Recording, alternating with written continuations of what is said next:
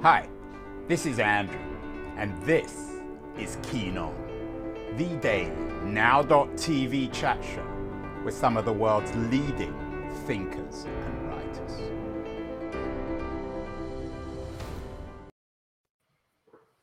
That was a good pitch, wasn't it? I'm telling you that I have some of the world's best thinkers and writers on the show, and this is a daily show about the pitch.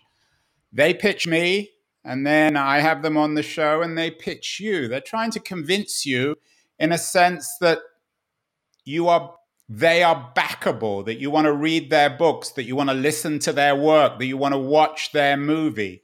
Mm. Uh, they are arguing, suggesting, usually implicitly, that um, you should take a chance on them. You should invest some of your money and perhaps more importantly, your time in their work, in their thoughts, in their ideas, in their art. So, what better conversation today to have uh, with someone who's written a book about this, a book about the show, Backable, how to convince anyone to take a chance on you by Sunil Gupta. That is, uh, I think the, the subtitle of the book has actually changed since I, I looked at the PDF.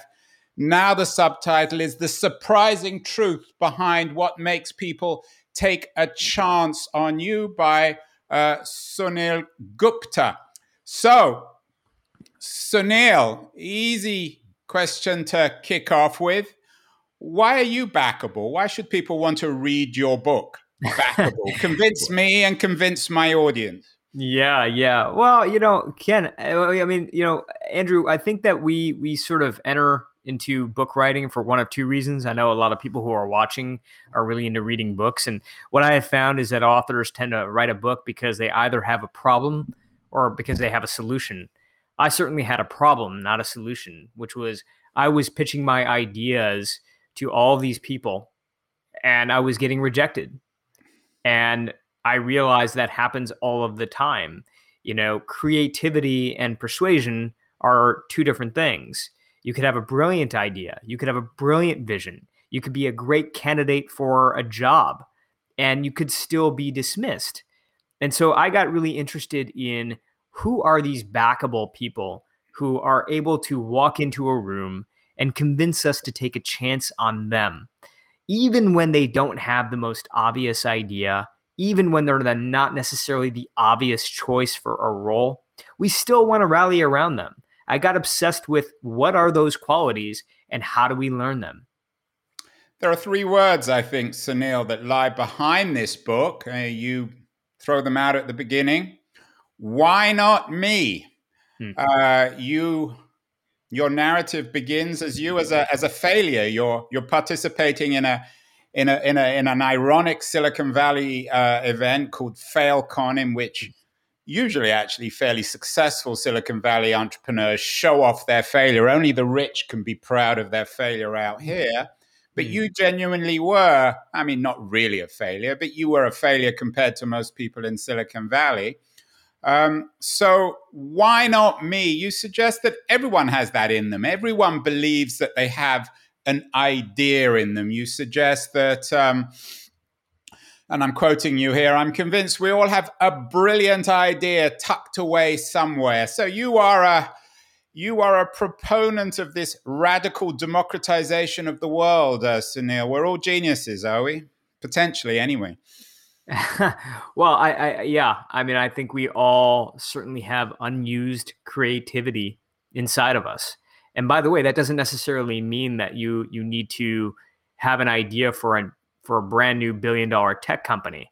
It, it might be it might be a tweak to the way that things are running inside your office right now. It might be it might be a suggestion for the way that your community around you operates. These don't need to be again unicorn breakthroughs. But I, I think that the frustration. Uh, I'm sorry, uh, jumping in here, Sunil. Uh, sure. Uh, not everyone will know what a unicorn breakthrough is. You might explain that. Yeah, a unicorn is a, a unicorn is a is a is a term used for you know multi, you know a billion dollar plus company. It's a Silicon Valley sort of term, and you know I'm coming to you by the way outside of you know I know you're you're you're based in San Francisco Bay Area. I'm I'm back in my hometown in Michigan, uh, right outside of Detroit And you know, people come people coming up with breakthrough ideas all of the time here, all of the time, and uh, it could be inside their company, it could be with their it could be inside their communities. And I think we, yes, I am convinced that we all have an idea tucked away somewhere. There's in the course of our day, we're always coming across things that could be changed, things could be improved. But as we know, no one no one really creates change alone. We need teams, we need hiring managers, we need people, we need investors sometimes. Sometimes we even need friends and family to just take a chance on us, to see in us what we see in ourselves. Convince others of ourselves. And also, I think this is a book about convincing ourselves of ourselves. As I said, uh, take a chance on me. There's a certain kind of sadness at the beginning of the book that here you are as the um, as the Mr. Everyman entrepreneur who people aren't willing to take a chance on. And then in the end, at the end of the book, people are willing to take a chance and you have a relative amount of success. But there's an irony, Sunil, at the heart of mm. this book. Because on the one hand, it's all about taking a chance on me. But you're suggesting that the way to do that, ironically enough, is to let go of your ego. So, are the winners the peoples who are able to overcome their ego? You seem to have been shackled by your ego, Sunil. It imprisoned mm. you, it made you into a failure. Is that fair? Well, I think that we all have to, I think, wrestle with our own egos and I certainly have had to wrestle with mine. Uh, to the extent that we we we are, was that was make, that a quite a strenuous experience wrestling with your ego? Sure, sure. I think it is. Yeah. How about how about you, Andrew? I mean, have you had to wrestle with yours? I don't have one, fortunately. okay. Well, you know, I just ask the questions. I, I don't. yeah. Well, most of us do, and and and I think that you know ha- one of the one of the I think you know my favorite story in the book really is about a guy named Dr. George Schaller, who is a primatologist, and he was a very famous primatologist. He mentored people like Dian Fossey, who Sigourney Weaver played in the movie Gorillas in the Mist. And the reason that Dr. Schaller was so successful is because he was able to get closer to the gorillas, closer to the, the primates than really most researchers were able to. And so there's this famous story about how he was presenting at a conference one day, and somebody in the audience raised their hand and said, "You know, Dr. Schaller, been studying these these gorillas. How is it that you are able to get so close to them?" And Schaller looks at him. He says, "Look, it's pretty simple. I never carry a gun. I never carry a weapon." And the reason that that was so astounding for people is because while researchers carried a gun, they typically carried it in their backpack. So it wasn't in plain sight. But Schaller's view is that you can hide a gun, but you can never hide your attitude around a gun. And the reason that matters for what we're talking about here, Andrew, is because I think that in a lot of ways, the ego is sort of the gun inside our backpack. It's the thing that we think people don't notice, but it creates a sense of separation. It's an agenda. It's it's it's our it's our desire to be the smartest person in the room or to try to pretend like we're somebody that we're not. And becoming backable is, you know, it, it's many things, but but it, it's very hard to do if you're trying to be someone that you're not. Ultimately, being backable is about finding out who you are and being the best version of that. It's a little coincidental, though, isn't it, Sunil, that um, that only only people who are able to uh, somehow camouflage their ego or lose their ego are successful. Because some of the most successful people in Silicon Valley are clearly deeply egotistical, whether it's whether it was Steve Jobs or Larry Ellison, mm. um, or, uh, or, or or uh, some of the other uh, leading entrepreneurs in the valley. Sure. Uh, do you think that somebody like Jobs, who you bring up uh, from time to time in the book, was able to um, let go of his ego? I don't know. You know, I, I, didn't, I didn't, I didn't have, unfortunately, a chance to study him. But you know, I, I think that people who I, people who are around him, said that that the version of Steve Jobs they saw when he returned to Apple was certainly a lot softer mm. uh, and less egotistical than the version who left Apple in the first place.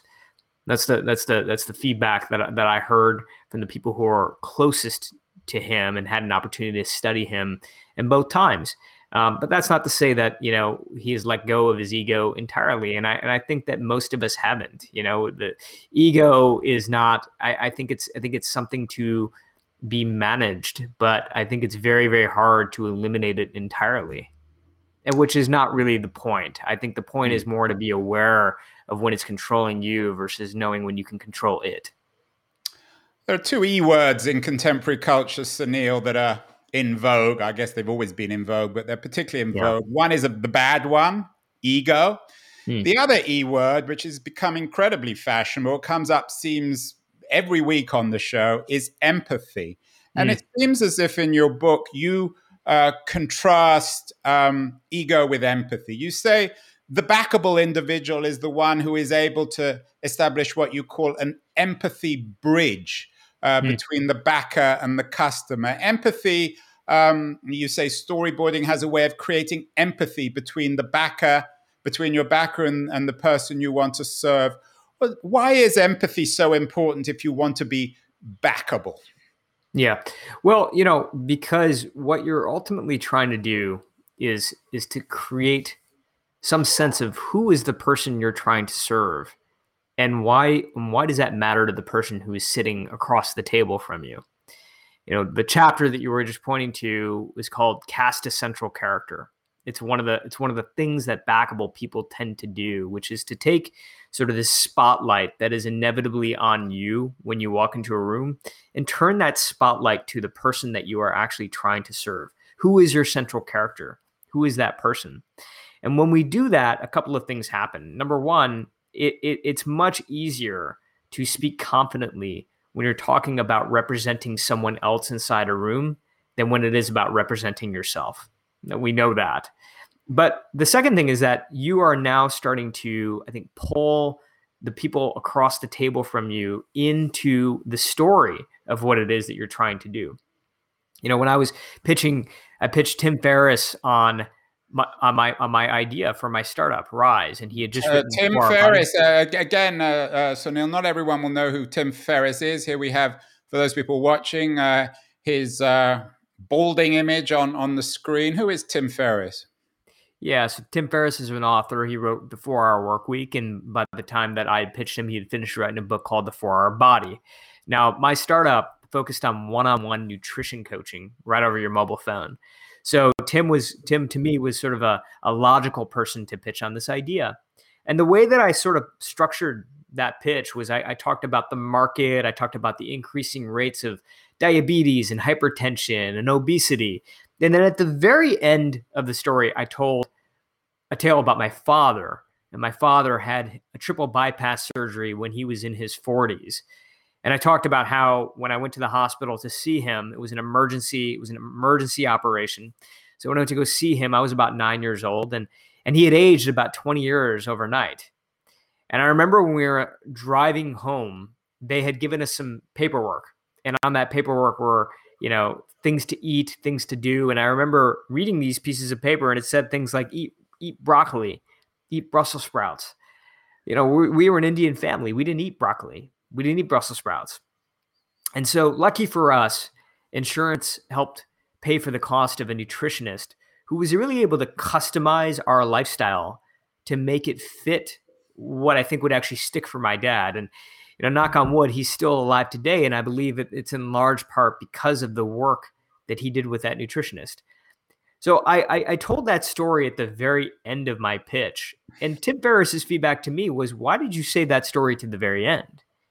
You should tell that story up front because stories are really what pull us in and substance is really what keeps us there.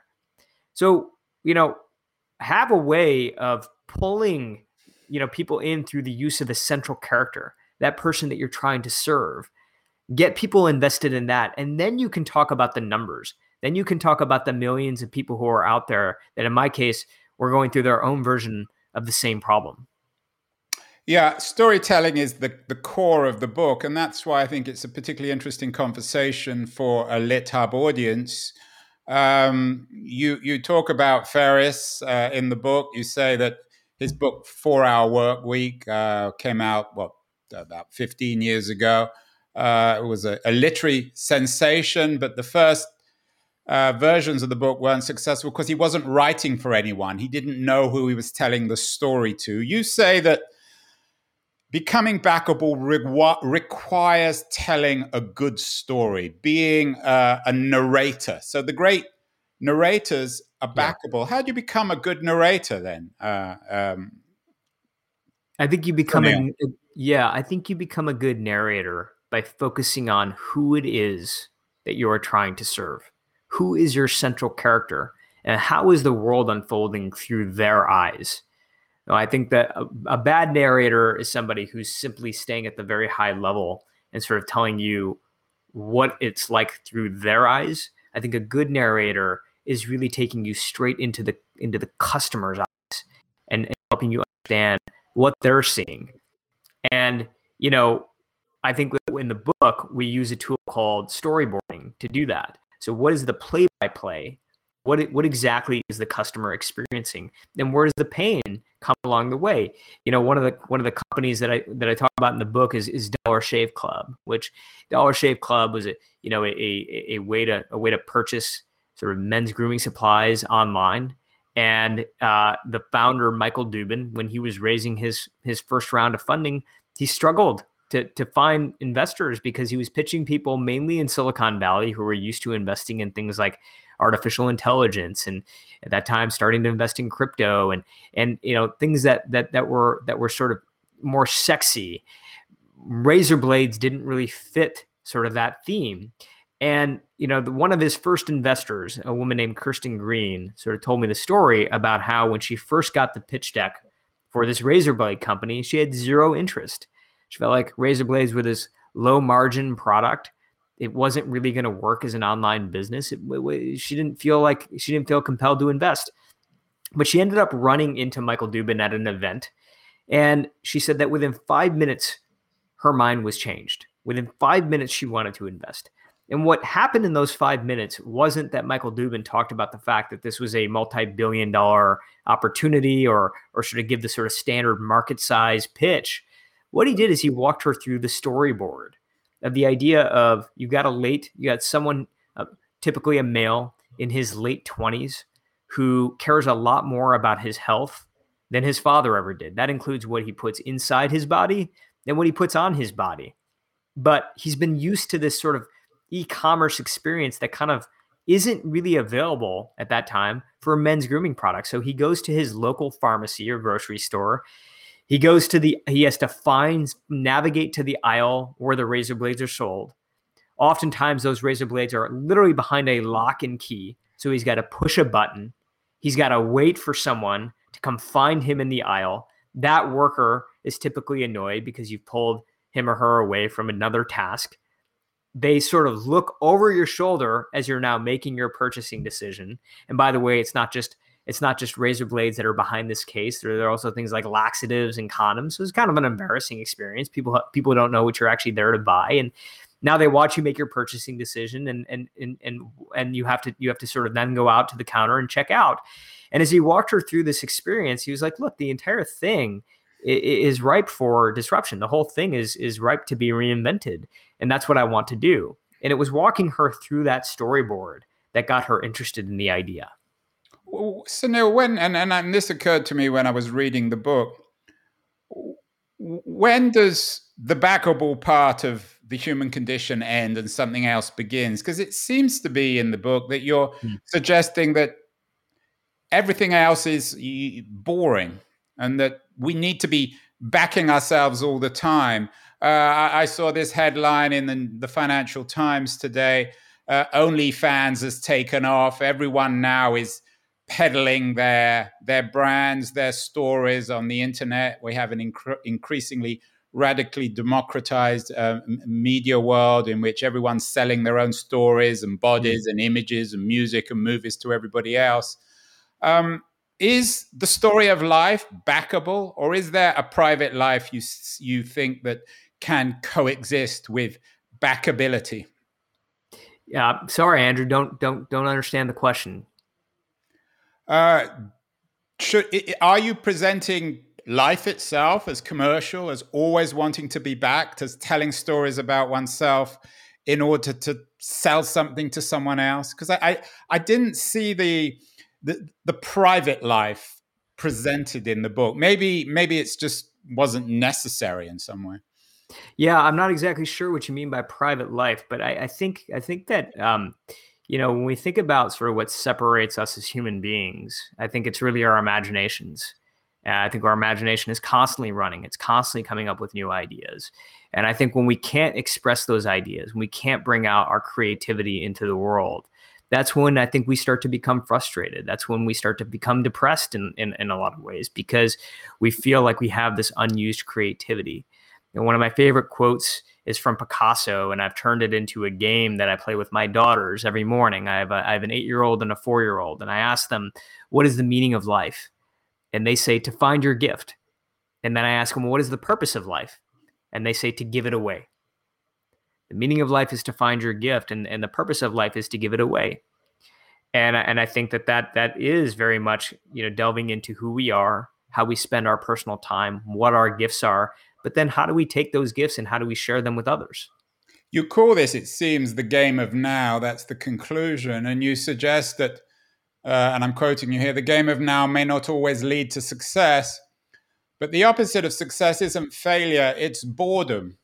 Um, so let's play this game together. But what happens if people don't want to be backable, if they're simply not interested, if they don't believe they have gifts, if they don't want to tell stories to the rest of the world? Mm, mm, yeah.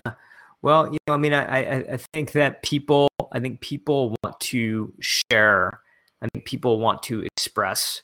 What I have found is that oftentimes people either sometimes feel like they have tried that and it did not work. They did not get the response that they were looking for, and that happens all the time. You know, one of the one of the one of the things that we found in researching the book is that if you look inside big companies, most ideas actually aren't killed. Even the great ones aren't killed inside formal pitch meetings or conference rooms. They actually get killed inside the hallways, they get killed inside parking lots because what happens is we sort of blurt out our idea in casual conversations. We don't get the response that we're looking for. And so we take our idea, we put it in a mental drawer, and we sort of walk away.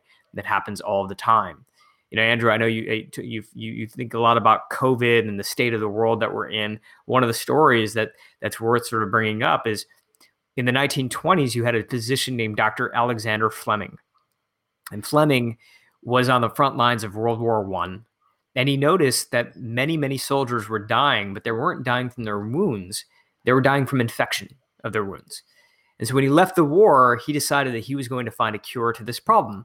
And in the 1920s, he did he found a mold, discovered a mold that would stop the spread of bacteria.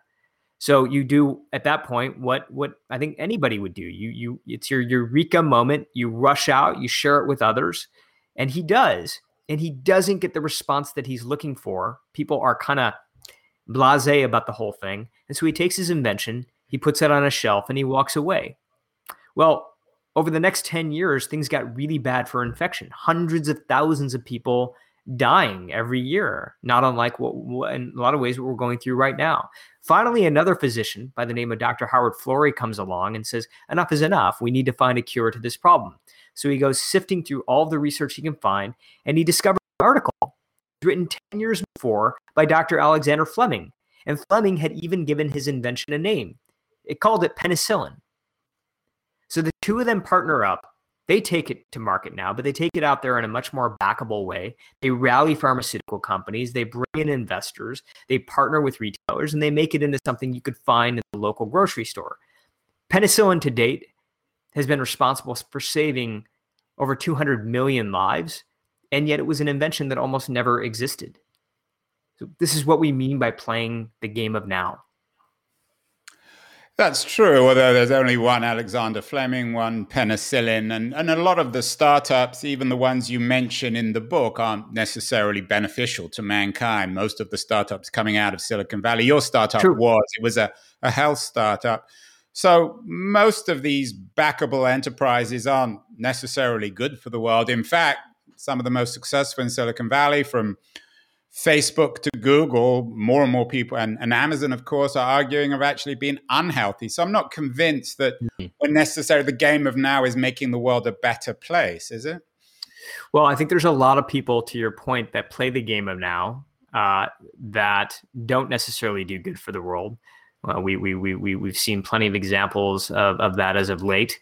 We see the Fire Festival. We've seen situations with WeWork and Theranos. No, you have, uh, a, by the way, you have a great quote. I love your quote on uh, on on WeWork. Uh, you said you're quoting someone. You said when discussing uh, Neumann, who was the uh, the founder, I think, the CEO of WeWork, which was basically a a, a bit of a fraud. Uh, one investor told me that there is a difference between a founder who has a vision and one who is having visions. I think that was one of my favorite favorite sentences in the book. Excellent. Yeah.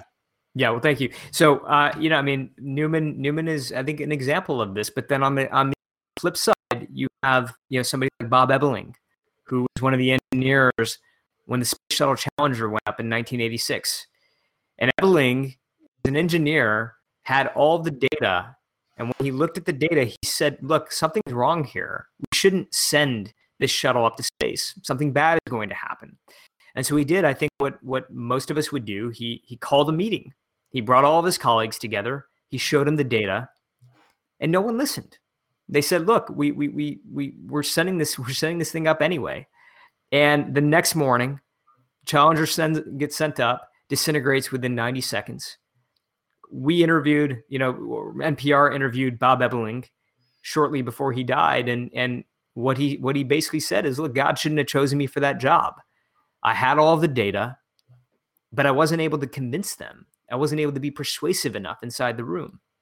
And again, Andrew, it gets back to the point that like creativity and persuasion are two different things. And sure, there's a lot of ideas that get put out into the world that aren't a net benefit. But what about the flip side of the equation? What about all the people out there that are high integrity, that do have the green lightsabers in their hands and and want to do good for the world, but haven't been able to find a way to get other people to listen? That's who this book is for. It's an excellent book, Sunil. Uh, it's a book about storytelling. And I guess wh- one of the ironies in some ways of the book is uh, that you you had a ghostwriter, Carlye Adler. I don't know if that's the right word. Um, what did you learn about storytelling from working with, with Carlye?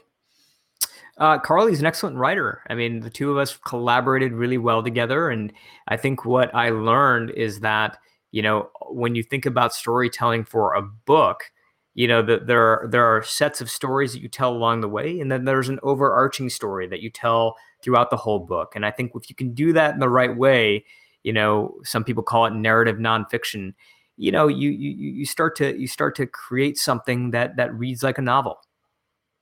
Although the best novelists often have unreliable narrators don't they Sunil? untrustworthy ones I, I, I, I, I'm not sure about that, Andrew. Um, finally, uh, Sunil, some people are going to be thinking this guy looks a lot like Dr. Sanjay Gupta, uh, a, a, younger version of Sanjay Gupta, the uh, medical chief medical correspondent of CNN. I didn't actually know, uh, Sunil, that you were his younger brother until um, until I read it in the book. Uh, what does Sanjay taught you personally about um, leading a good life, not just mm. a successful life, but a good life. Yeah, yeah. Sanjay Sanjay's taught me a whole bunch. He's ten years older than me, and he's sort of been, you know, almost like a second father to me. You know, and I think that a lot of I think a lot of what Sanjay has taught me is this idea that, you know, that there there's a there's a phrase that I read in a book called "Feeling Good," uh, which is written by Dr. David Burns, and he has a phrase called "one unit of worth." One unit of worth, which is to which is to make sure that you see everybody, including yourself, with one unit of worth, no matter who they are, no matter what it is they do for a living. You have one unit of worth, they have one unit of worth. Doesn't matter if they're the they're a billionaire or, or, or whatever it is they do. It's one unit of worth, and to treat people equally. And I think that we we need we need more of that mindset right now. It's something that Sanjay I think has just sort of instilled in me in a, at a very age. I don't have a photo, Sunil, but the, the real spirit behind this book, in addition to your father, who you mentioned, who, who, who fortunately is still alive, even though he, he's had a lot of health problems, uh, is your mother. She's your real inspiration for the book and indeed for life. Yeah. I don't have a photo of her, uh, but tell me finally about your mother, about your mom, why she's such a remarkable woman and why she, she uh, inspired the book um, and your ability to perhaps lose your ego.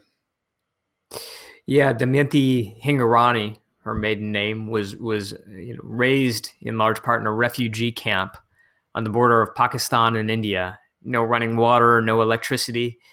But she did something remarkable. She taught herself how to read. And the first book that she read from cover to cover was the biography of Henry Ford. And she decided that she wanted to become an engineer with Ford Motor Company, which was a very unlikely vision, a very unlikely dream for somebody in those circumstances at that time as a woman. But her parents got behind the vision, they got behind the dream, and they saved every penny that they had to get her on a boat, get her to the United States, where she got a scholarship to Oklahoma State University. She graduated as the only woman in her engineering class, and the next day she drove to Detroit, Michigan to find her dream job. And she actually found her way into a meeting with a hiring manager. But when this hiring manager looked at her resume, he was confused. He looked at her and he said, Wait a second, are you applying for the job of an engineer? And she said, Yeah. And he said, Well, I'm sorry, you know, we actually don't have any female engineers working here right now. See, this was the 1960s. And while Ford Motor Company was in its heyday, not a single one, uh, not a single person on staff was a female engineer. And so this is a really deflating moment for the Damayanti Hingorani, and she picks up her purse and picks up her resume and she begins to walk out of the room. And then, almost in this last ditch moment, she turns around and she looks this guy in the eyes and she says to him, Look, you know, things are changing. And if you don't have any female engineers on staff, then do yourself a favor and hire me now because so much struggle went into getting to this country, to getting to Detroit, to getting to this very room. And it was in that moment that this hiring manager from suburban Michigan decides to take a chance on a refugee from the other side of the world, and Damayanti Hingorani, now Damayanti Gupta, my mom, becomes Ford Motor Company's first female engineer. That's what the book. That is what uh, Sunil Gupta's book, Backable The Surprising Truth About What Makes People Take a Chance on You. That's what it's about. How to convince someone to take a gamble on you. His mother succeeded. He succeeded, no doubt. I think everyone's going to uh, pick up this book. It's, it's, a very valuable book in, in, in pitching oneself and in uh, this, this ironic detachment between self pitching and losing one's ego. Uh, Sunil mentioned that his mother showed up in Michigan. Sunil is back in Michigan, in Birmingham, Michigan, um, with his family, with his daughters and wife. Uh, Sunil, in these strange times, uh, in addition to Backable, what else should people be reading as we're all still locked inside? Your, your brother has reminded us that we, we still need to wear our masks. What should people be reading? Yeah, you know, this is one of my favorites here that I, that I've loved over the, during the pandemic. The Boy, the Mole, the Fox, and the Horse by Charlie Mackesy. It's a it's a wonderful, wonderful book. I've been reading it with my daughters actually, but it's it's for people of all ages. It's beautifully illustrated. It's got messages throughout. It's a very quick read, and uh, highly, highly recommended, especially especially now. Well, the uh, what do you call it? The game of now is is Sunil's game, which is encouraging us all to play. Wonderful read, wonderful interview, Sunil. I look forward to having you back on the show in the not too distant future to talk not only about the ego but empathy. Thank you so much. That was a lot of fun. Thanks a lot, Andrew. Thanks for having me on.